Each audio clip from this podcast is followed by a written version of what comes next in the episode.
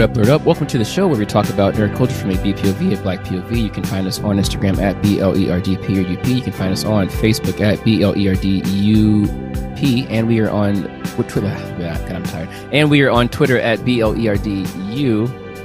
Also, catch us on blur.com, our partners. Awesome website full of nerdy content from a black cultural lens. I am your very disoriented host, uh, Brendan. God, I'm tired. And I'm joined by Sky. What's up? What's going on? What's going Oh, on? bruh. And uh, Draper. What's up, bro? Hey everyone, what's going on? Before we go on, I, I do want to give a shout out to um, to Blurred for making the New York Times. That's such a major win for us. Hey, I, I think it just it just goes to show you that and this isn't always the case. I don't like these platitudes all the time, but if you keep working on your craft, someone will be watching. And the guys here know that at times I've thought about letting this show go. And it's, you know, it's a lot of work on top of everything that I had and have going on. But I'm very grateful to to you two, um, the folks who aren't on the show right now, and Blurred for being supportive and encouraging. And of course, thanks to all the fans out there for listening and engaging with us, as well as sharing our content. Uh, we we really can't do this without you. So thank you. yeah, no doubt, no doubt. Speaking of wins and growth, I haven't mentioned this to the crew yet, but I have some exciting news to share regarding an interview with an underground rap legend for a certain album's anniversary this year. Some of you all can do some digging and try to guess who this is, but I do think my rap blerds will definitely be hyped. We haven't completely finalized everything, so I don't want to jinx it, but things are, are looking good. So watch the space. Big things are coming. We're not we're not gonna get any we're not gonna get any spoilers. We're not gonna get any breadcrumbs. Nothing. Nothing. Uh, That's it. mm, That's it. mm, I feel like he gave you some crumbs. I mean, yeah, but it's it's it's you know, I guess life is hard, man. Life is hard. Okay, I'll I'll I'll I'll check for myself. it's a cold world out there. Ah, damn. All right. You're gonna keep us hanging like that. I like that. All right. well, speaking of big things, we're going to talk. Big things, big things. What you know? We're going to talk about uh, Godzilla versus Kong today. We're going to talk about. Um, we're going to get caught up on Falcon and the Winter Soldier, and we're going to talk about the Invincible animated series. Very excited to get into that. Also, I didn't realize this, but the Mortal Kombat movie comes out in Korea two weeks ahead of America. So I'll be doing a show on that next week. So check it out. It'll be a spoiler free and spoiler review. Sorry, I guess you guys can't get down on that because it won't release where you are. Yeah, I mean, but Yeah. that that was basically the same kind of timeline as the Godzilla versus Kong. Right. It came out in Korea earlier than it came out in the U.S. as well. as is tradition, and and that's how you know. That's I, I actually kind of miss that. You know, being in Korea, then getting all the getting all the the tasty morsels first, right? Um, I miss I miss going to the movie theater. To be honest, for sure. Oh, please believe. Yeah. Yeah, I remember both Avengers, uh, the first two Avengers films came out in Korea like a week and a half ahead of the States. Like I watched it two I watched both of those films two or three times before they dropped in America. Yep. Yeah, and, and so did uh, Endgame. Endgame came out before before A couple uh, days, a couple days. what was it? It was I guess a couple of Yeah. days. A couple of days. Yeah. It wasn't too there wasn't too much space with that. With Endgame and with uh what was Infinity War, Mhm. right?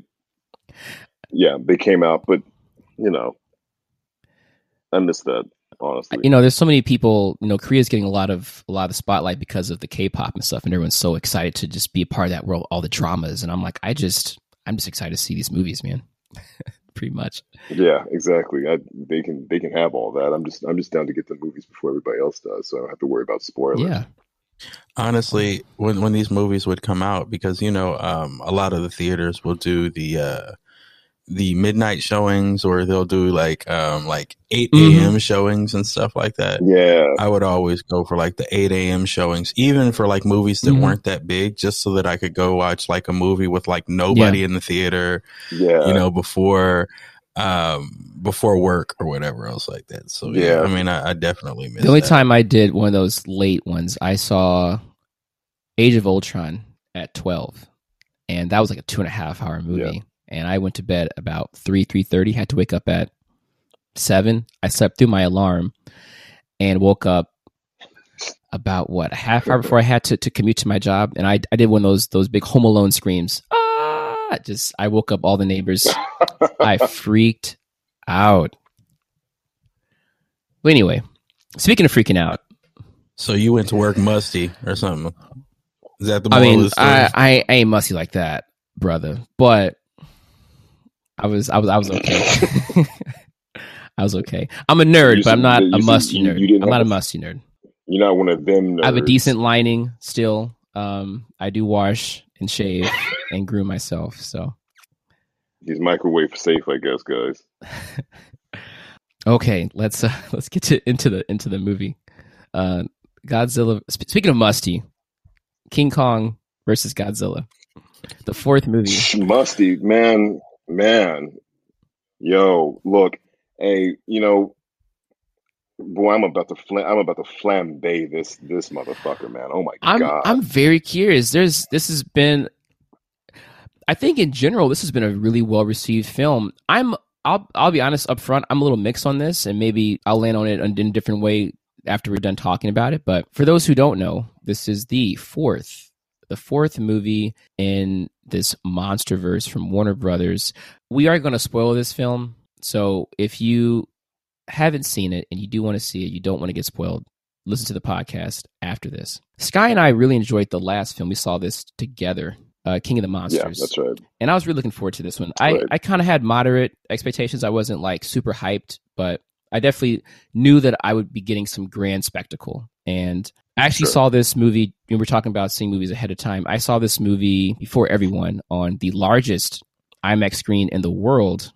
And I wanted to do a solo review like Tenet, but I just wanted to have a break.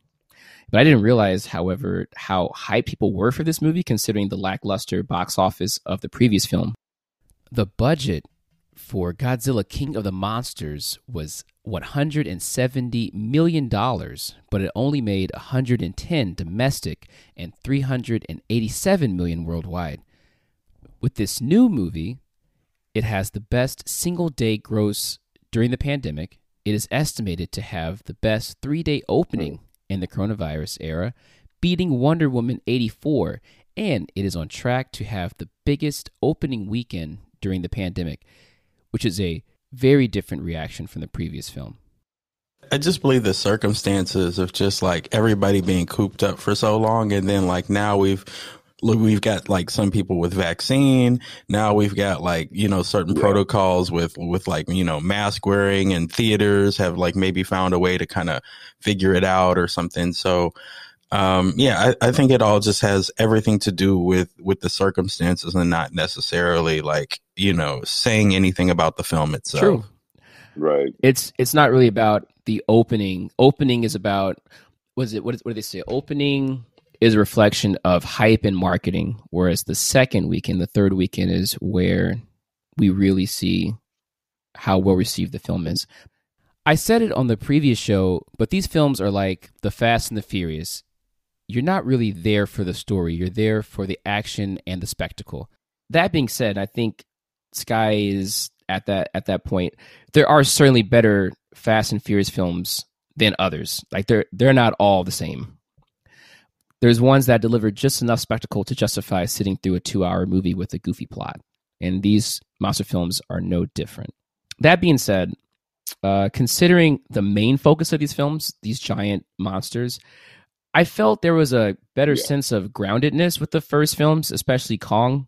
You know, it's set kind of during the Vietnam War. And I think even King of the Monsters, even though it was getting crazier, the plot was simple enough. Eco terrorist, free King Ghidorah, and chaos ensues, right? That's that's it. There was some human drama, but it was negligible enough to just have fun watching these monsters fight. I felt like this movie, this new movie, was doing much more than the other films in good and bad ways. I think it also splits the perspectives more than the other films. And for me, the human drama was so heavy and silly in this new movie that I was kind of throwing my hands up in the air at my friend who's watching with me maybe every 10 minutes. I was physically kind of antsy waiting for the monsters to come back. Yeah, I mean, I would I would just say that like uh, everybody, all the you know actors and you know everything that were that were in this movie, everybody was just a little bit extra, you know, and every, it seems like everybody was just like trying to like you know, amp it up to like a level. It's just like, well, you know, like we're in a movie with King Kong and Godzilla. We don't want to like, like everyone was trying to upstage mm. King Kong and Godzilla, you know, a little yeah. bit where it's just like, mm. um, like the, I don't know. Um, I, I liked some of the, you know, I liked all of the actors really. I mean, I'm not going to say I like all of their performances, but like all of those actors are generally people, generally people that I'm happy to see. Um, but yeah, it just seemed like it was a little bit like, and it might have just been the direction where like sure. the director was just like, no, we need it. We need to be a little bit more like this, you know, but the writing was bad, of course. And I'm always going to jump on that when I have an opportunity. Oh, believe, you know, you know what I'd like in this too. And, and, you know, Drapes brings up a really good point. You know, this was a movie and all these movies are supposed to focus on the spectacle of the kaiju right? It's it's that's what it is. That's what the genre is all about. But then you bring in a lot of these actors, and these actors are all trying to overact to the point where you know it, it it's it sounds like the the writing was all done by Michael Bay, but all of the cinematography and all of the CGI was done by Werner Herzog, right? You get this dichotomy of really, really beautiful action sequences, really, really well done. It was gorgeous. Uh, uh, you know, anticipation and release when it comes to the the fight scenes and all of the CGI that was done. It was done beautifully. I think it was amazing. But the writing was the yeah, it was a gorgeous film. But the as far as the CGI was concerned, right, the settings and, the the the way that a lot of it was set up to take place um, was great. But the writing was just so bad to me to the point where you know, since when do you get you know, the, the a Skarsgård that acted that bad. Tell me, like, I, and somebody help me out here because the Skarsgårds are known for doing pretty good work, and that's the worst I've ever seen a Skarsgård act. And I and, and I don't really put it put it on him as much as I put it on everybody else because it was just so it was so campy to the point where I was just like, "Yo, bring Kong back, bro! Like, somebody get somebody get killed, please." Somebody get killed I mean, because when anybody is talking, the movie goes to shit. To the Skarsgård point, I, I just feel like Alexander is the least subtle of the Skarsgårds. Sure. Yeah. Yeah, without a doubt. I don't want to put too much on the actors. I think it's just the writing because we've all seen these actors in better right films and TV shows. So and the right. direction. I mean, and like direction. honestly, yeah. I think yeah. that like that has a lot to do with like the performances, sure. right? You can have a very good performer, and the director's just like, "No, that's not what I'm seeing. I want you to do it more like this." And the actor's like, "Are you sure?" All right. And that sucks because it all starts with the black man in a podcast. Uh, Brian Tyree Henry Paper Boi plays Bernie. My guy. And like he just wasn't well ridden. He was he was you know jittery and mumbling to himself. I mean, it was fine. He he was fine, but I don't think he was really ridden well. And when put together with Millie Bobby Brown and her her friend like that, it was like two comedy reliefs that kind of cancel each other out. Like they didn't need they didn't both need to be there. Sidebar: There's an article about Millie Bobby Brown, and you know how these I've talked about before these these media rollouts and the headline is about how she's never seen a Marvel, DC, or Harry Potter film. She's only, you know, and, and she's kind of she's kind of being like edge lord about it, like I'm so cool, like I haven't seen this, and she said she wants to watch. Kind of annoying. Real. Yeah, it's oh, it's please. like you can't look down on Marvel when you're in Godzilla films. Come on. Come yeah, on like at all, man, at all. But it's like it's like that that drama that they try to do at Comic Cons, like when you have like a DC panel and they're just like, yeah, we don't watch Marvel films, uh, you know, like that kind of like energy, and it's kind of whack if you're like a part of a, a a, cinematic universe and you're just like, we don't watch a, like what is this? The Bloods and the Crips, man, come on, right?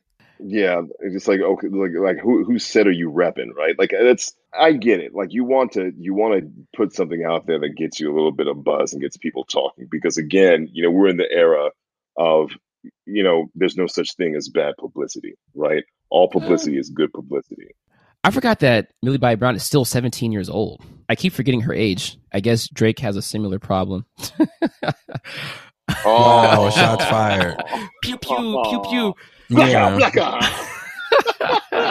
Man's DMs is just mad young.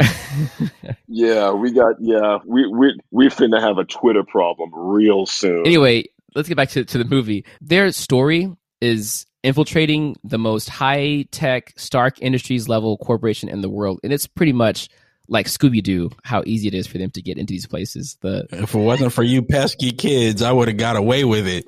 the writing and hand waving are so egregious that I just honestly just started checking out whenever they were on the screen. If the movie doesn't care, I don't care. And unfortunately, this movie doesn't care quite a bit. Not one rat's Yeah. ass at all. Um, and again, and that's one of those things where I think it's I Mhm. think it's kind of the coming to America thing where it's again, it's like, well, what do you expect? And I'm like, uh, I mean, I've seen four of these now, and they were they Yeah. were you know not deep movies, but they weren't outright balls to the wall silly as this. Yeah, I I've, I I kind of hate what they've done with Julian Dennison as an actor because he started out like so promising with like The Hunt for the Wilderpeople, you know. Um, but again, you've got Taika Waititi writing that, and so the writing is going to be on point, and the direction is going to be on point, and Sure. everything as well. Uh, but yeah, Sure. I mean, s- I mean, like Deadpool and this, and like everything that I've seen him in, like post, you know, Hunt for the Wilderpeople, I've just been kind of like, oh man, you're you're like pushing this kid in the wrong direction. Mm, Well, you know, that's that's that's the point that I wanted to come to is the fact that there were a lot of very thin red line like danger zone tropes. Now they didn't go over the the edge, right? They and and I wouldn't say that they sure? that a lot of these char- characters well, not to the point where it was like, okay, that's a red card, right? But there's definitely some yellow card moments. And overall, I would give a lot of the way that they wrote the POCs in this film. How many yellow give a cards yellow equal a red card. card again? Uh, that would be two, yeah, two. So you know, it equals out, right? but that's that was that was one of my major problems. Was just like, mm, I'm not feeling that. Like I'm not with it. You know what I mean? I think to the film's credit, it is the shortest film of the four. At I think it's an hour and fifty three minutes, and I think it's paced Thank it's God. paced well enough that it doesn't slow down too much right when you're really about to scratch your head about what's going on i mean really i threw my hands up a number of times but just the next scene happened so i just had to roll with it i had no chance to really hold on to what i was confused about it just keeps going what I do like about this film is that it does incorporate Kong into the story with the humans as opposed to the humans just acting kind of independent of the monsters. And Kong is the heart of the movie and his relationship with this young girl, Gia, played by Katie Hottle. She's a 10 year old deaf actress, and this was her first time in a movie. I thought she was great, given what she had. Yeah, she did a good job. she was probably the best live actor in that entire film as far as how she was Yeah. written to be honest and, and that's my my my honest to goodness take was that she you know the way that she was able to emote the way that she really kind of put visibility on you know how good and how great you can do um, when you do have a a, a Mm. disability such as that and turn it into an amazing ability. Um, that takes a lot of talent. Yeah. kudos to her.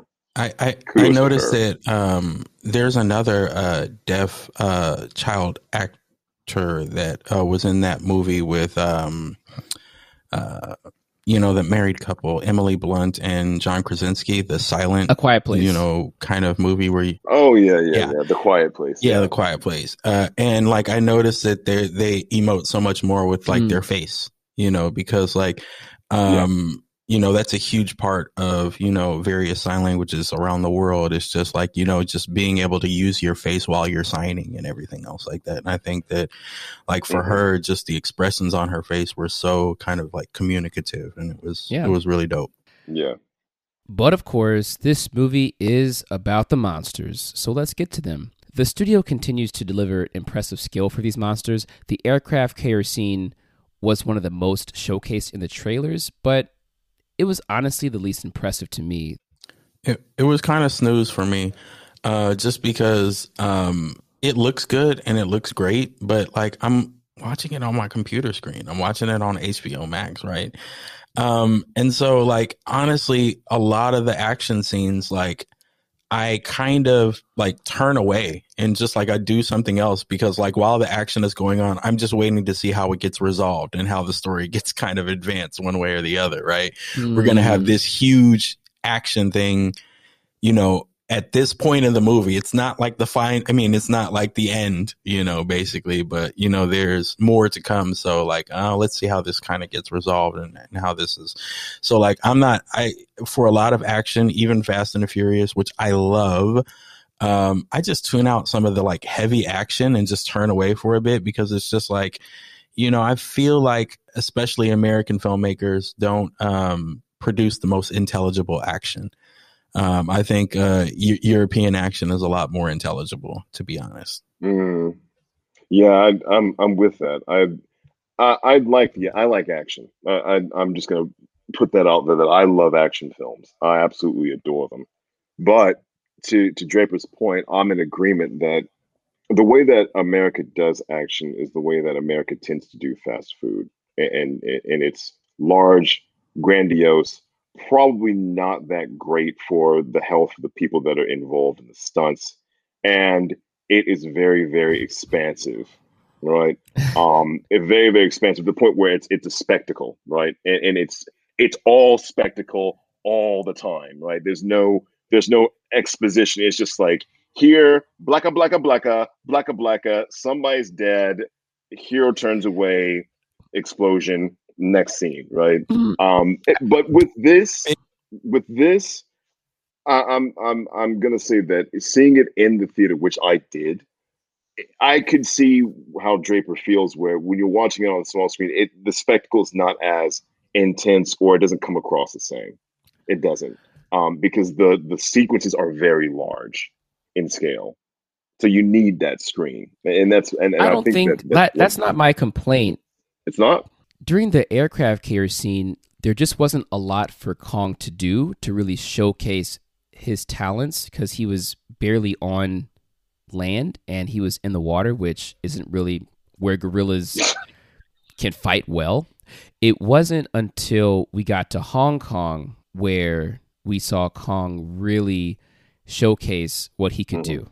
I really started to see their different fighting styles. And of course, Godzilla in the water, sure. he it can be in the water. So that that helps out necessarily as far as how it can stalk and traverse, sure. But in the actual battle, I thought the fight in Hong Kong was the real payoff. Um, and then two, again, the other films were more grounded. You know, Kong fights on an island. Uh, sure. Godzilla and, and crew are fighting in cities. Ghidorah flies up and drops him down, whatever. You can understand that. Them jumping around on these giant aircraft carriers, for me, I was just waiting for them to just sink through the boats because they're so large. Like, how are they physically not buckling under the weight and power of these titans, especially two at the same time on one? It'd be like if me and Sky were fighting on the top of a children's like kiddie raft, you know, uh, in a swimming pool. It's like we're just going to sink. It, it, it just doesn't make sense to me. So it kind of took it took me out. It took me out a little bit when I watched. So you're saying the the some of the some of the the realistic physics where there's a lot of liberty taken with physics is what you're saying. It was the physics of it and it was just that Kong wasn't really doing anything impressive to me at that time. Whereas in Hong Kong, he's he's doing yeah, like parkour that. off of the buildings. He's he's you can see him formulating strategy using the tool, you know, the axe that was in in the trailer. There's just he was just doing more, yeah. and even on an emotional right. level, there was more emotion in that fight. Godzilla had, even though Godzilla isn't like a strategist or really like a, he is still a character, and even in the in the Kong Hong Kong fight, he was he was smirking Uh, I mean, he was trying to make Kong literally say "uncle" at at one point.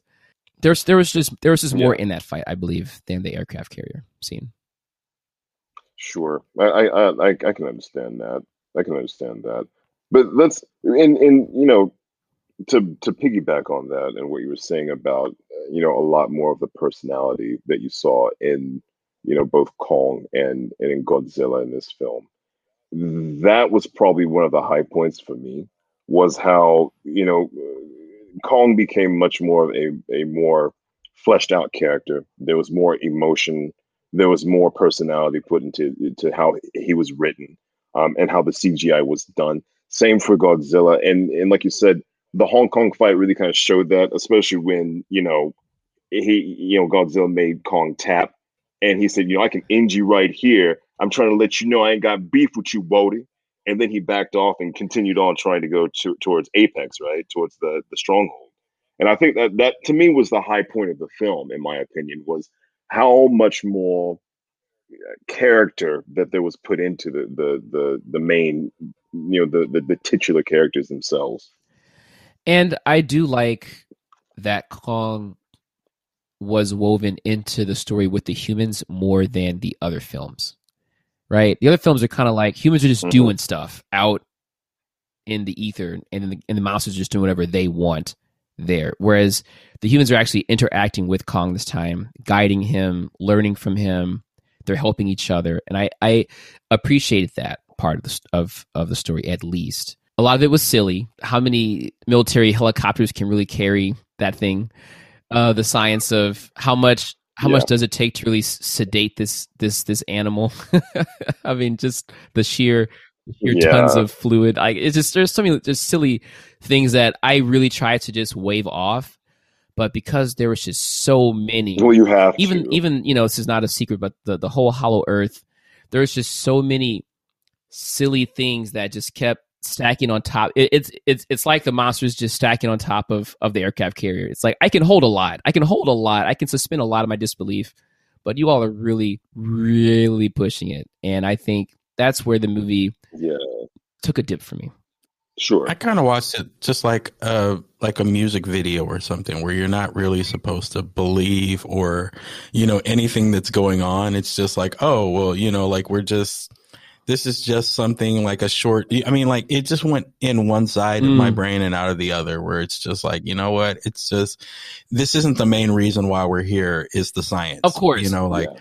I'm I'm a little bit, you know, like I I would I would love to do more science fiction on this show, uh, but you know, like honestly, like when it comes to the science of you know something like some action film or something else like that, I'm I'm okay. Like I'm I'm okay to just kind of. Like I agree. I just feel Anything like that the purports other to be science fiction were is going to simpler. get a- a- like they tried to explain less, and they were doing less. So Right. whatever was silly. Oh, I don't- come on! They were trying to. They were, I don't think this film tried to explain They were anything, talking that's kind of the point. Uh, the Hollow Earth and gravity inverts here for reasons like. Yeah, didn't, that. They didn't give you There's a any lot of- reasons. there- they I think there was just a gravity lot inverts. more That's the hollow and Earth, and, waving, then they like, moved they just on. told you what was happening, and either you're gonna take it or not. There was there was a part where where Kong was was down, and the way that they got him back on his feet was what head scratching. I think the part where I was really done with the film was when Apex scanned the power source at the core of the Earth and then simply emailed it up to the crust, and it got it got duplicated. It was just like, bro, we just need the frequency. I was done. I was you're letting these kids into your facility like like in Scooby Doo. I mean, whatever. It's kind of a kids movie. I didn't really look at the other films as Oh, kids sure. films. That also plays into uh, what you were talking about earlier with the box office. You know, if you want a big box office, make it a kids movie Make it a kids because movie. people need to get their kids out of there. You know, people need to buy something to to to make, have their kids True. watch. You Yeah. know, if it was only for adults, you'd probably have like a much smaller box True. office. I mean, Wonder Woman, I mean, is for kids, but it just didn't do as well. I just think people were just excited for this movie. I mean, there there are a lot of films I don't think the DC extended universe is for kids. kids a Wonder Woman. I think I think Wonder Woman, Aquaman, and Shazam are definitely kids films. All right, never mind the the, the rapey sexy time. Rapey sexy. Uh, rapey sexy. Time. What? Rapey, sexy. Wonder Woman Oh, eighty four. yeah. Oh, oh, well, again, oh, I totally agree with you. I told, oh yeah, I totally agree with you. But I don't think kids care enough, or they they don't understand that enough. And I think even the director didn't care enough.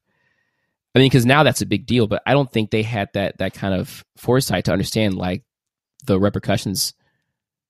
So it happens. Unless we were chilling with Joss Whedon behind the scenes, but you know that's another story. Oof. Oof. All right, I don't want to talk too much but more about this movie, um, because yeah, this is But there was a moment that I want to talk about, and it just threw back to uh that um when they when they teamed up when they decided to team up in the in the Hong Kong you know fight or whatever. It just reminded me of like Lord of the Rings, where it's just like never thought I'd die beside an elf, and it's just like what about dying beside a friend? And it's like I I could do that.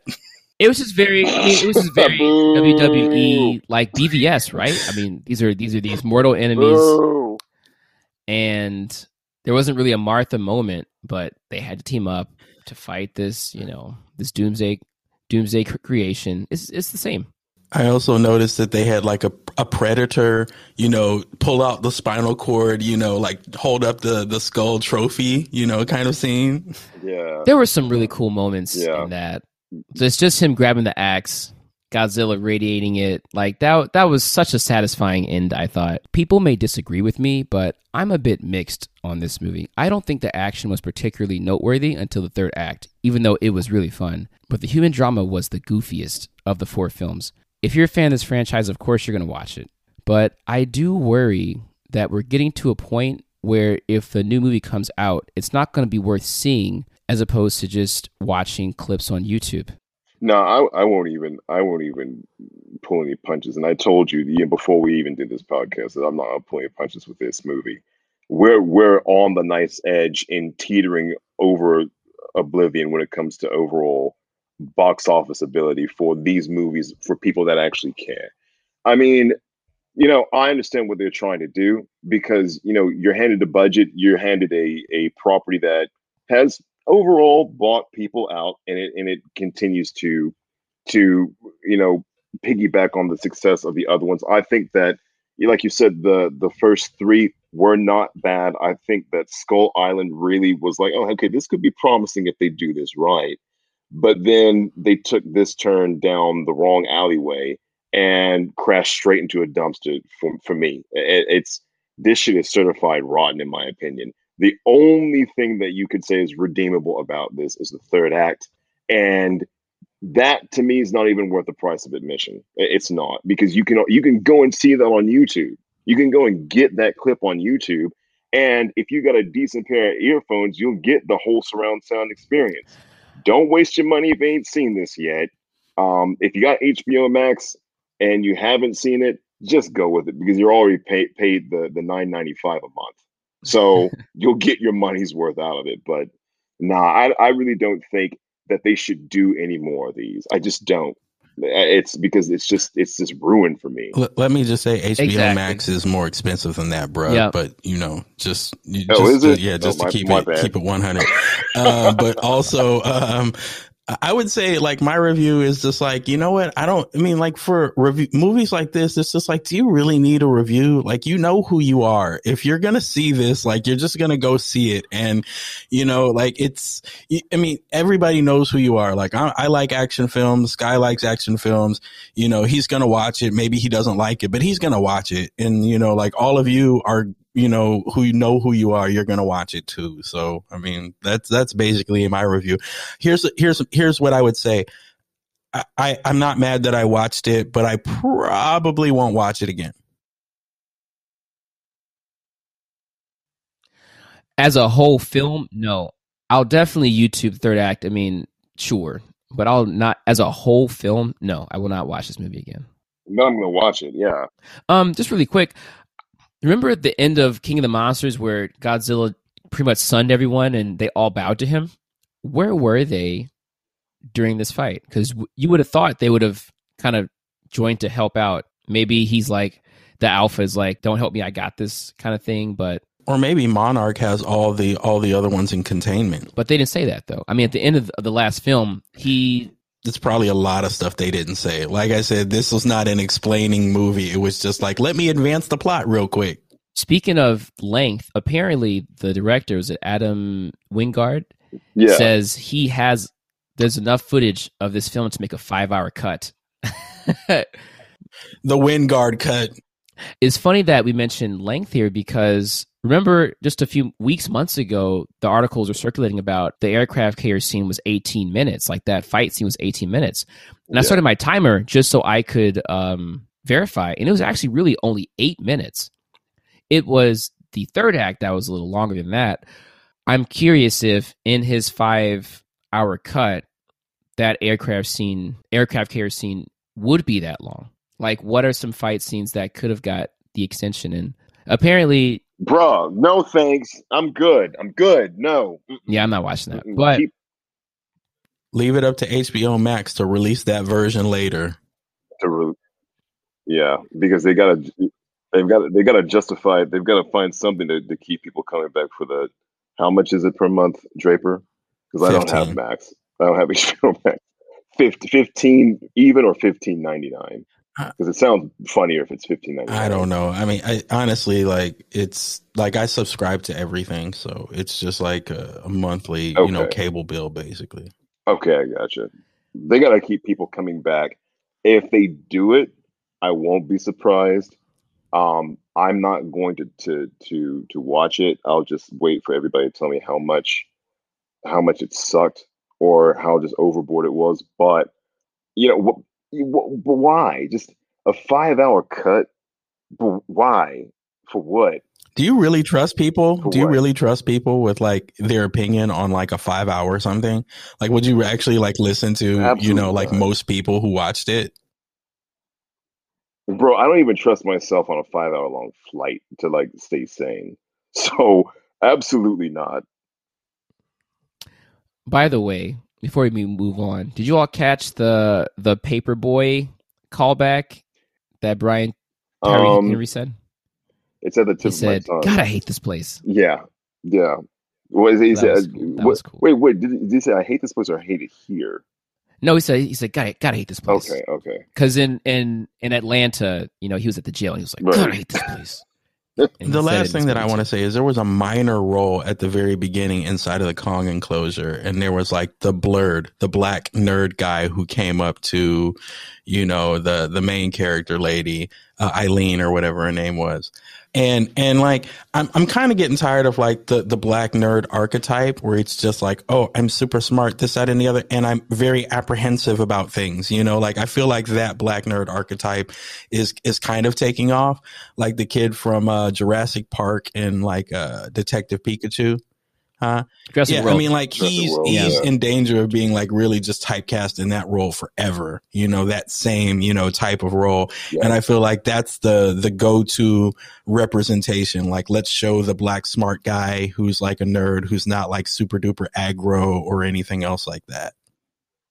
Slightly agoraphobic. Assertive, right. Yeah, slightly agoraphobic. Yeah.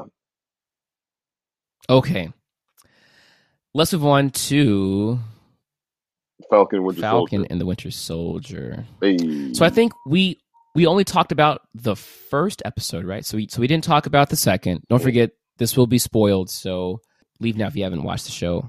There's a lot to say, but also not a lot to say. Still, obviously, with the second episode, we got introduced to Isaiah Bradley and his grandson, who Right. would become Patriot, I believe, later on. right. I think I said Isaiah Washington in a, in a previous show, and I made a mistake on that. Isaiah Black Bradley History Month. name. Let's let's let's respect both of these kings, Isaiah Washington and Isaiah Bradley. I think Isaiah Washington was a guy I went to school with too, so that's why it just it just hit me in the brain differently that time when I said it. But anyway, how do you guys feel about Bradley being introduced?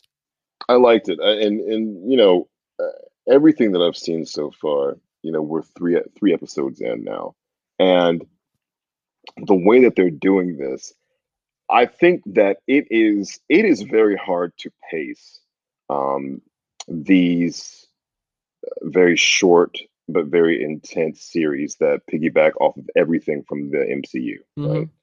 And I think that what I'm seeing from from what they've done so far with Falcon and Winter Soldier is that they are doing this with so much uh, talent as far as the writing and as far as the pacing of the action, the you know the ex the, the exposition, everything that they've done so far.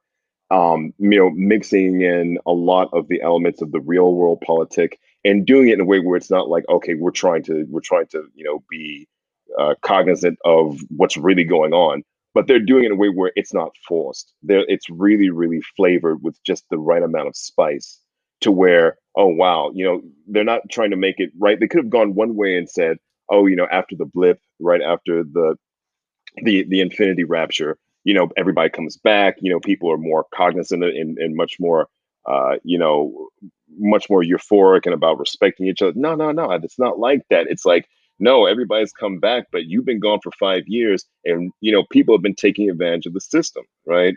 And they're they're bringing it back in in in a manner where this is actually very believable, right? Yeah. Even though you know you're in this cinematic universe, it is it's believable. You can actually see that wow, like this is actual this, these are actual people, right? Instead of just focusing on the hero element. That's what I like so much about it. And and the way that they introduced um, you know, his character was it was heavy, but it wasn't done in in in in such a way where it was just like a like oh my god like it's it's just this earth-shattering moment. It's like wow holy shit like there's this is deep. And i like that. And i like that he still maintains his super strength. So it kind of you know it's been hinted at that cap is not really dead that he's just not working. I'm curious i'm sure he's not going to come back in this show but he's still out there like i'm an old man but i'm still captain america you know? I still got these hands bitch. Yeah yeah, I'm excited about.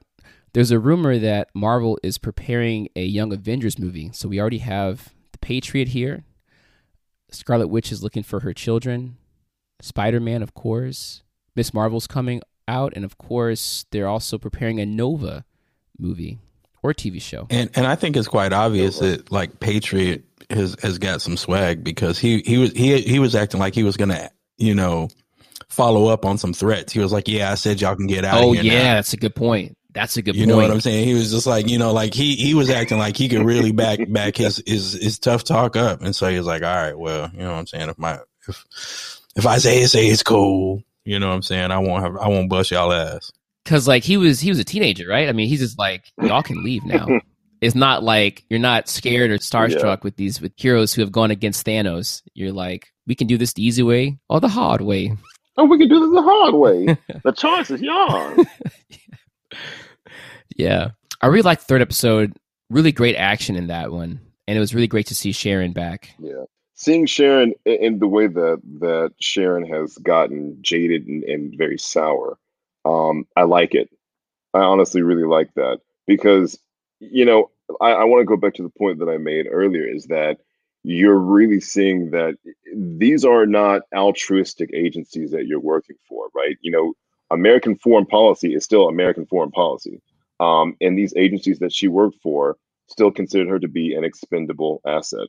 Um, and and seeing that she was not um, she was not about the bullshit was really cool and I liked it. You know, that she's you know gone more or less become this this off off the grid former operative that has been disavowed um, and has basically been like, hey, yo, fuck the system, fuck the world. If you can't do for me, you know, and you can't back me up, you know, I'll get my own. And I like that. y'all are sitting up here saying it's good to see Sharon back, and I'm thinking like, man, Sharon is sus. I was happy to see Zemo back. true, true. No, Zemo was cool for true. sure and I like that he's he's he's a full on Baron. Yeah, man, he's got right? he's got like that Bane coat. The Bane coat. He's got that coat like Bane. Yeah, yeah. Zemo's looking crisp. Uh, he, the man's got, and it was funny because he was like, "Hold up, you know, you know, you've been rich this whole time." He's like, "I'm a Baron, dude. I've just been locked up in jail." And his uh his uh butler looked like uh Prince Andrew just on, on his deathbed. I'm like, bro, oh, you can't come on, you oh, can't oh, get you a, know, a, younger butler. Bro. He got them liver spots on the side of his head and stuff. I mean, he you know what I'm saying? You couldn't get a better right? actress. I mean, actor. I mean, Jarvis was at least young in Agents of, of Shield, and you're that rich. Just get someone else. No, man, you don't just be throwing away old people like that. Come on, cuz like that Yes, dude raised him, you know? No, you can Well, not not you can throw you away, can but give let- him let- like a let your pension, like go yeah, retire, bro. Like it's the thing. It's the thing about these movies now. It seems like, as Sky said, if you're a vendor, you're not getting paid. You know, if you're a government agent, you're getting, you know, you're you're expendable. And if you're rich, you can't just get a pension and retire. Yeah, but but I would say that it's like it's it's like I mean at this point it's like Shawshank Redemption, you know, where they've been institutionalized so much that they can't see themselves doing nothing else. It's like even if you were just like, man, you too old, you dropping the T and everything, and it's just like, but sir, I don't want to retire. It'd be it'd be like like that type of shit. I didn't think very much about Andy Dufresne when I first saw him. There's a six degrees of Shawshank with uh, our next show, but I'll get into that later. You guys have anything else to say? There is. I, I do want to do a connection to the X Men with this latest episode, and that is Madra Madripoor, that city. That is a city Yeah. where Mm. Wolverine went to. Yeah, I mean, and I, I just wondered where Madripoor is supposed to be because you know I saw signs in Cyrillic, uh, you know, Hiragana, Kanakata, Hindi, everything. You know, like all the different types of signs. That's so it's just Arabic. like, you know, it, it makes it sound like it's someplace in Indonesia or Malaysia or something else. Probably like around in, in the in, in the what's real real world Indonesia, correct? Yeah, I'm assuming so. Okay. Yeah, I mean, I had a couple of things to to to kind of say. Like the when the second episode started, and like we got that John Walker, you know, scene, and he was being introduced and having the Good Mm. Morning America interview and everything. I was like, he got like the super duper blackety Oh, that black marching swagged band. out like you know HBCU band intro, like you know, like like New Orleans jazz funeral vibes. You know, like he would he got this swaggy intro, and No, I'm you're just like, why right. he You're get totally this? right. You know what I'm saying? Yeah. They called up Grambling State and said, "Hey, you, you guys interested in doing uh, a little work for Disney?" I mean, well, Yeah, man, I was You I was know, I was real mad about that that. high school could be an all black high school, and he could be that one white guy that goes there. He's got black friends. He's got He's got black friends for sure. He's got a black wife or black- love interest Yeah. or, or something. What's even crazier now is that that actor, uh, what's his name? Wyatt Wyatt, Wyatt Russell. Russell. He's receiving death threats for Yeah. playing Captain America. Yeah, which is just White insane. crazy, man. Yeah. And and Yeah. obviously I feel like they're setting, you know, John Walker up for like this, you know, to be a heel, to be hated. You know, it's like Joffrey, the actor who played Joffrey getting death threats. It's like, come on, like Yeah, like come come on. I mean, you might as well give James Earl Jones death threats for being Darth Vader. Like, I come on. How far is this going to go? Yeah, I mean, just some some things that, that are setting this guy up to be like, you know, the bad, like the bad, the big bad guy. He's just like, or not the big bad, but like the intermediate bad, someone to kind of hate. You know, like there's that scene, you know, like at the hospital where he's just like, oh, who got you guys out of here? Me. And he points at himself and he's smiling and he's just like, yeah, I'm the government. You know, like this whole thing where it's just like, come on like and then and then like right after that you know and they get out of the police station or the hospital or whatever it was and like he hits the sirens and he's just like sitting there like fucking with people by like playing with the sirens and everything it's just like oh you're setting this guy up to be like Yeah. such a villain like who has fun with people like For that? sure.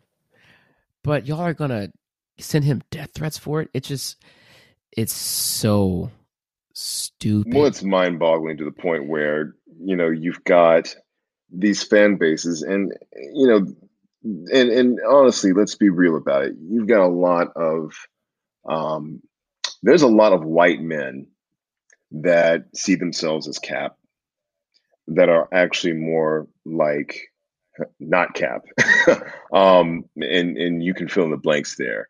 Um, and, and a lot of that, it foments itself in a lot of different ways. Um, but you know, and I don't want to go too far off uh, kilter with it, but it, it's I'll, it suffices to say it, that it's just so sad and so absolutely outlandish that people take it to that level where this man is acting in the role that he's supposed to act, the way that he's written. Um, and it's you know, and you've seen it, like you said, you you see it in all these different iterations of of, of movies and and uh, properties over the last several years that you know, people, and, and when it comes to the virtuous white hero, they don't like that virtuous white hero being supplanted by something that does not pass their sniff test.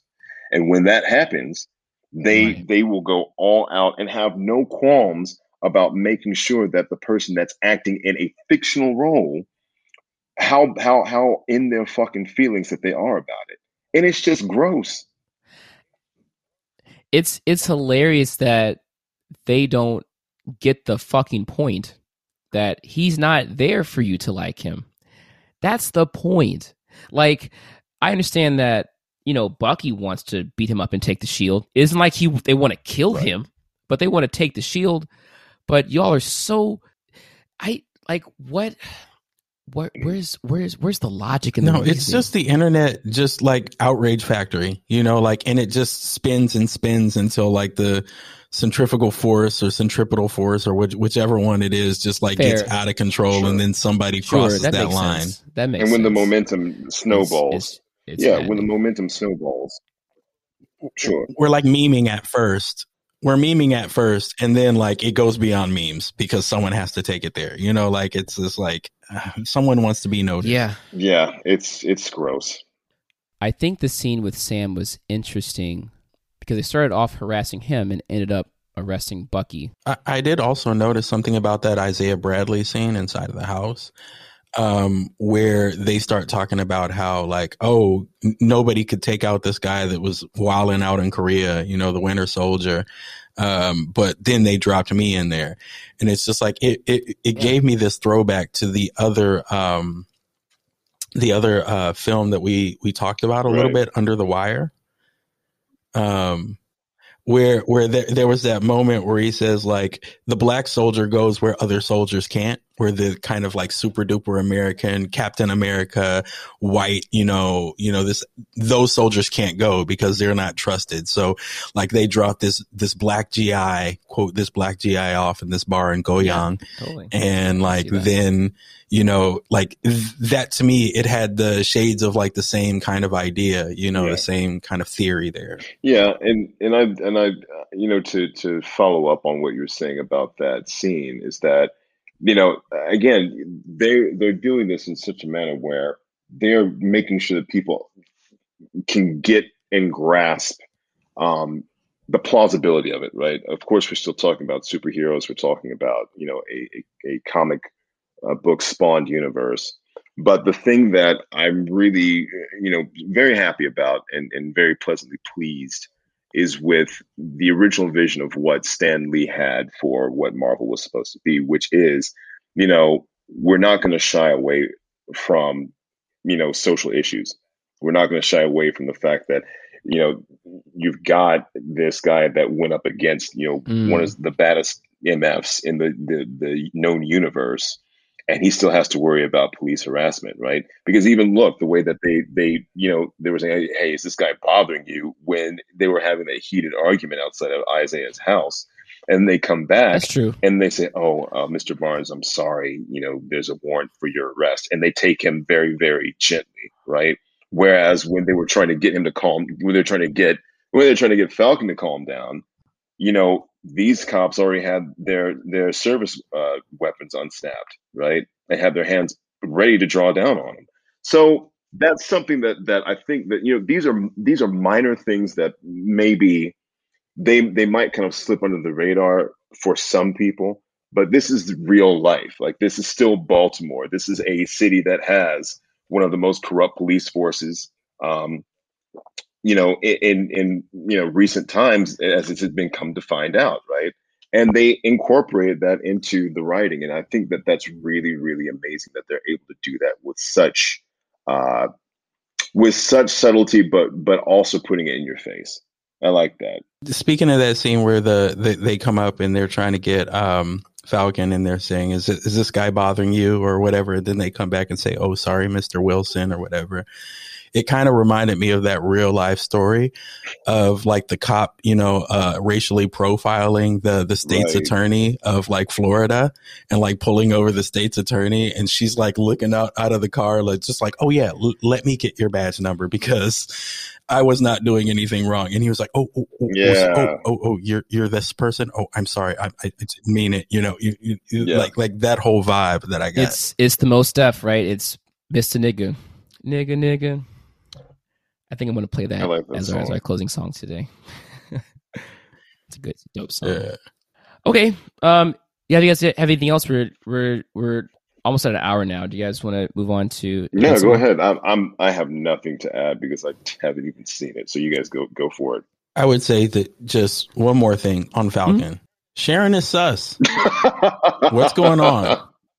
I think I'm I'm gonna I'm gonna put a theory out there. I'm gonna put a theory out there. I think from what I've seen, Sharon is either working with the power broker or is the power broker. My thoughts. You know what I'm saying? She knew where ex- exactly where to get this, you know, where to find the scientist and like everything else like that. She's got the car pulling up. She's like, yeah, we got Yeah. problems, you know, this, We that, and the other. Because now the scientist is dead. Yeah. Like she's Yeah. sus. And and she's living like she's living Well, she's crazy living in- yeah, on, she's on the living high in side of, Hightown. of, of like Right, she's Madripoor. living in Hightown, right? She's got the penthouse. La She's a Loca right now. yeah, she's she's got she's you know she's dealing um you know stolen antiquities. She's got a party going on at the club. That's her party. Come on, bruh. Like you can't tell me you can't tell me that Sharon is not in on it. She's in on it.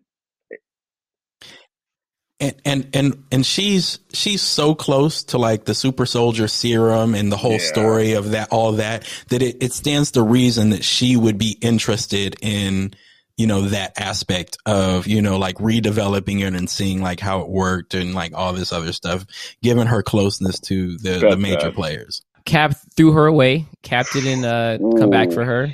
Ooh. Went back to go mess with his her aunt. Threw her away. The government threw her away. That is a motive. That is a motive. Hey, hell hath no fear like a woman scorned. And and you know, I mean, think about how like can you imagine getting like getting getting just curved, curved for your aunt, for your aunt, bruh, your aunt that you saw die, bruh. Yeah. Let's let's be real though. I mean, Peggy Peggy Carter is peggy carter was bad. bad. She she was bad. Even even even graying Peggy Carter in Endgame was bad. Oh, for sure. sam simpson ass stay getting played man he just believe anybody man oh, let's talk about that Yeah, whole I- that whole hypothetical scene with him and Bucky. That was funny to me. Right. Hypothetically, right. what if this? that was so good. Right. It's Yeah, I you know, and go ahead. I got like I said, that's that's that's what that is why I'm so so excited for this series because they're doing this the way that it should be done. They're putting a lot they're they're putting out the right pace of expository information for, you know, revealing the different layers to all the characters. You know, you're bringing in a lot of these callbacks and then also these other tertiary elements from the rest of the expanded universe. And they're doing it in a way where I think that people that are the fans of the MCU and the fans of the you know old school classic comic universe, people that are watching this from all sides, I- I don't know where you would find a complaint as far as the the the ability for them to actually bring in the continuity and the fact that you've got somebody from the Dora Milaje that showed up at the very end of the last episode. That shit was fire as hell. Build up. That was And then they hit that that little sound Right. effect, that little Wakanda sound effect, and I was just like, yes. love it. Oh, that it. shit was so love hot. it. I didn't I didn't realize, but she was in Wonder Woman. She was one of, one of the Amazonian black women. Yeah, she Woman. was. She was. I'm I'm very excited because I mean we kind of got the Cap versus Black Panther thing in Civil War, but yeah. you know in Civil War when she walked up on Black Widow like move or you will be moved, we didn't really get to see her do all that she she could because she's like she's Black Panther's like chief bodyguard I believe, even though Yeah. Okoye is like is the general of the army. That lady is the chief bodyguard. So she is one of the most badass fighters in Wakanda. And so if she's in this more, I'd love to see her, you know, fight Bucky or, you know, she would she would destroy Sam, I, I would imagine. But Bucky uh, against Yeah. her would be really cool cool to see. And just seeing like, you know, she's using those Oh, beads. sure. What what kind of technology could she incorporate into her fighting style as well? I'm very, very curious to see what see what they do with her. Oh, no doubt. Yeah. She was Yeah, the wasn't she this the she was the voice actress for that main hyena in The Lion King too, right? If, I, if I'm not mistaken. I didn't see her IMDb, but you're Um, probably right. I'm pretty sure that's her. You might you might be right. I am like 99% sure that was her as well. She's bad. Yeah. Well bad. All right. Let's go to Invincible. So this will be short because Sky hasn't watched it. And I don't want to spoil it, but you know, this is this is based on the comic by Robert Kirkman, who did The Walking Dead. Very adult stuff, and the the first thing that you notice is is just the voice cast. You know who the voice cast is, right, Sky? For this, actually, I do not know. Okay, It's everybody from The Walking Dead. Oh, okay. So there it is. Uh, kind of. Steven Yeun plays the titular character, and he is the son of an, of Omni Man, who is essentially like the Superman of the world, and he's voiced by J.K. Right. Simmons, and his mother is Sandra Oh, and I mean, just the whole cast is great. but, Zazie but Beetz I'm is in saying this. like the the Guardians, the whole Guardians are actual former current members of like the Walking Dead. Are they who? universe. So, Who's in it? I didn't. I, I didn't. I didn't check that. Uh, Sonequa Martin Oh, Green right. is Yeah, right. um in it, and uh, Yeah. let's see who else. Um, just just basically like everybody that is in the Guardians Mm-hmm. that is actually in that Mhm. group was a former or current cast member of of um of the Walking Dead? Walking Okay. Dead. Uh, but the interesting thing that I that I saw was um John Hamm. John Hamm was uh the security guard, Steve. Oh, wow. Okay, for for such a, a small role, that's that's yeah, yeah, interesting. yeah. I thought that was funny. That's I was, I was, you know, they, I was surprised to see him in more than one episode though. So I don't know how it's going to go. Sure. And going back to our, um, I said there's a there's a six degrees of separation. Uh, Clancy Brown, who was the warden in Shawshank Redemption, he is a voice actor in this show. Yeah. No doubt. I noticed that too. But we also have uh, Mark Mark Hamill. Hamill, that's right. Yes, guy, you gotta get, get on And- this, bro. I gotta get on Mahershala Ali. Yes, that's right. What? Yeah, Yeah. They got they got the goats in here, bro. Because look, say what you will, but but it, there's when it comes to the pantheon of of voice actors, man, like Mark Hamill is up there. He is up there. Um, that guy is just a beat. I I love his voice acting work. You know the, the the way that he was able to bring Joker to life, in particular. I mean, I'm sold. Ozai, But, of but man, I did not know. Clancy Brown is Oh, is my yeah. is my boy. I mean, he's you know he's been Mr. Krabs. He's been, of course, Lex Luthor um, for years. Yeah, He's the man.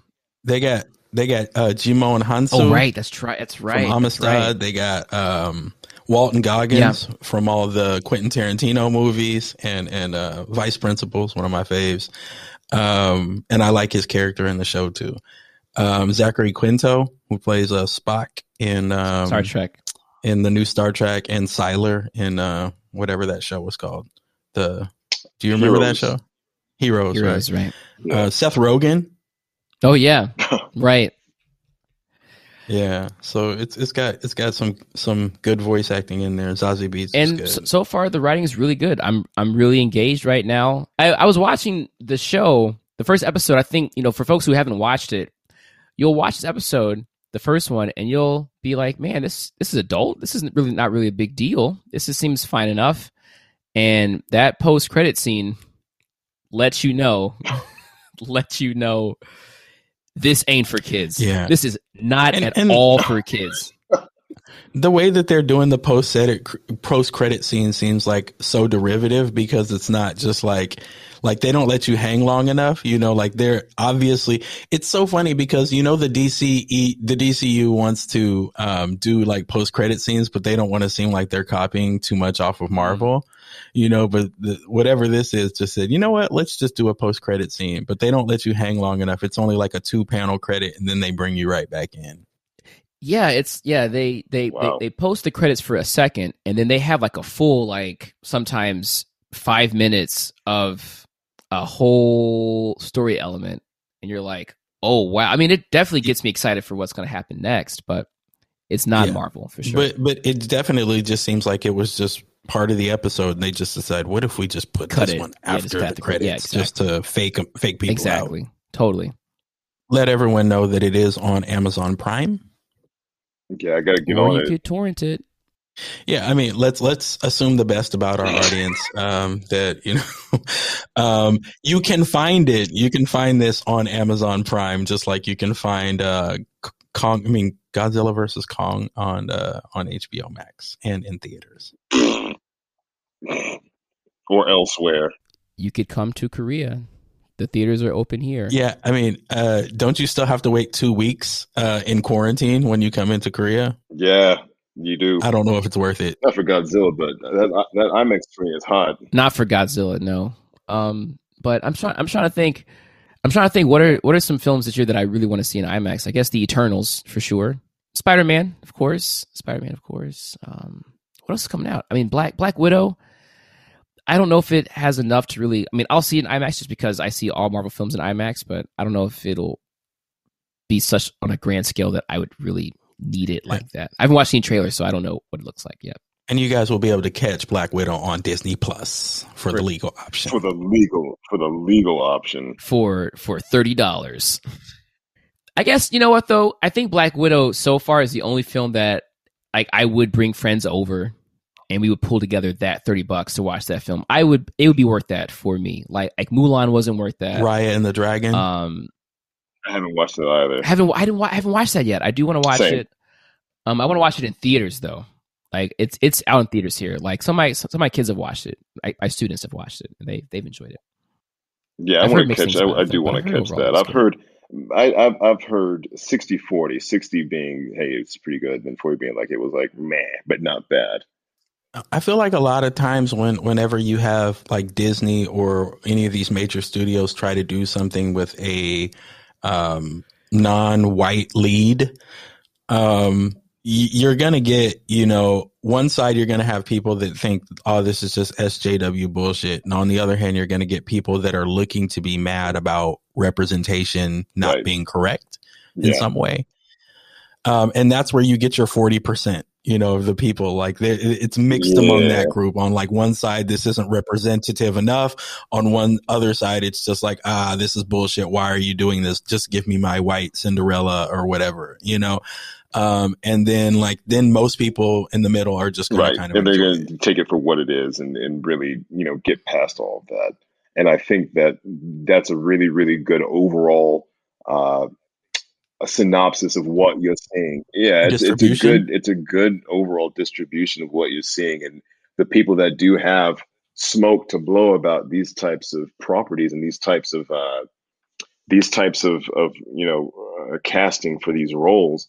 You know, it, it, it's basically really reflective of what you are seeing in, in overall demographic shifts, um, and the fact that you have had an industry that for so long has been able to kind of shoot the shit and get past a lot of these really, really heavy, um, you know, not not able to ignore or turn away social issues that really do affect because these are real people, right? These these people act; it's their job, but they're still real people. You know, after you know after they call cut, and what you're seeing now from that 40% that do have that you know smoke to blow is it's a lot of this this good angle like well i don't want to see this I, I just want to watch the movie and just have a good time because that's that's what you're able to do you're able to have a good time at everybody else's expense because you don't have to deal with this shit right so That's that's really what it's all about. It's about the fact that you know, okay, I, I, we're putting it in this film. You're going to watch this film because you're either bringing yourself and your your your friend or your kid to watch this, and now you can't turn away. So what what are you going to do about it now? And even though that might not be the this grand you know altruistic thing that a lot of these these uh, these companies and a lot of these filmmakers are trying to do it can't be avoided anymore right one and then two let's be real it, it sells tickets it sells tickets and, and i hate to, to reduce it to that but that's what a lot of these uh, filmmakers have started to do in, in a certain to a certain extent. Not all of them and, and not not to the point where it's overboard but it does sell tickets because you know people are getting on board with the woke train to a certain extent where it does get tropey at times. But progress is Yeah. progress i suppose Yeah, there's so many people that say that want to jump jump up and down and, and stomp their feet and say keep your politics out of entertainment and everything else like that. Just like I saw uh, that uh, Major League Baseball pulled the All Star game out of Atlanta And because good. of Georgia's new um, Mm. restrictive Good. voting laws. Uh, Jim Crow is back. Um, Yeah. and then, uh, a lot of people in the comments were just like, keep your politics out of my entertainment. It's sports, you know, this, that, and the other. And it's just like, you don't realize that it was political before. Sure. You don't realize that movie studios had politics and says, no, we can't put this, we can't have this person be the main character. Let's put a white person yeah. in there. You know, that was political and that was Yeah. always political, you know, so, um, you're saying keep your politics out, but it's just like, you know what? It's just that things are changing and there's always going to be politics in Yeah. your And keep no in mind what. that these are the same people that are from the "fuck your feelings" crowd that For are sure. saying this, right? The same. Cry, I mean, crying, absolutely melting their snowflakes. losing their shit. So you know, B, I think that that this is really part and parcel of what you are seeing, and the reason why, um, you know, shows like this. You know, we're not trying to blow smoke up you guys' tailpipes or anything. We don't want you guys to fall for the banana in the tailpipe. But at the same time, you know, you're not going to hear you're not going to hear this kind of stuff unless you've got people that that experience it on a day to day basis tell you about it. Um, and so, you know, my shout out, you know, personally to, to to the entire audience out there is that we appreciate it. You know, we appreciate that you tune in, whether you're blurred or whether you just enjoy uh, this content. That you guys really do, you know, absorb the fact that you know we love these these genres. We really get into it, and, and it and it's you know fun. And it's something that we do have a passion for. But when it's all said and done, this is still stuff that's very important, you know, socially, uh, politically, and, and even to an extent economically for people to really recognize. So we we we love you guys for it, and we love you guys sticking with us. Yeah, I couldn't say it better. All right. Well, I think we should close it out here. No, I, I can. I mean, like if you, if you give me more time and, and next next week, I'm sure we're gonna talk Yeah. so much more about oh, Zemo's Oh, for swag sure. and drip. Like, but wow, I mean, come on, Daniel Brühl, that dude, come that on. dude was man, he was shining, shining. I was pretty ambivalent about his inclusion in this show, but once once Yeah, this same. episode came out, I was I was very happy he was here. I mean, basically, Absolutely he happy became Red Reddington from Right. the Blacklist. You know, like he's, you know, like he he went from being like dusty ass, like you know, terrorist who's mad about you know his country being fucked up or whatever, to like, oh, I'm actually Red Reddington. I know all the bad guys, and I'm just flying around jet setting, being a total badass. So like, we can get more into Zemo and and and how his his his turn has has made me a, a bit more of a fan. I'm with that. Um, I'm not sure if we're gonna have a collective show next week. Um, just let everyone know once again, I'm gonna do a Mortal Kombat review next week. It'll probably drop during the weekend. It'll be a spoiler free review, and then I'll add some spoilers to it. I'm not sure if I'll have guests on or not. It'll just be me or someone else. We might take a break collectively and then come back two weeks later. I need to catch up on some teacher license assignments. And so yeah. Thank you guys very much for listening. Again, we are on Facebook at BLERDUP. We're on Instagram at BLERD UP and on Twitter at BLERD. You check out our partner's website, blur.com. Really great, great stuff coming down the pipe there. All right, y'all. Peace. Holla. Later. Like way back in the day, yo. Away, yo. Everybody say ho. Everybody say ho.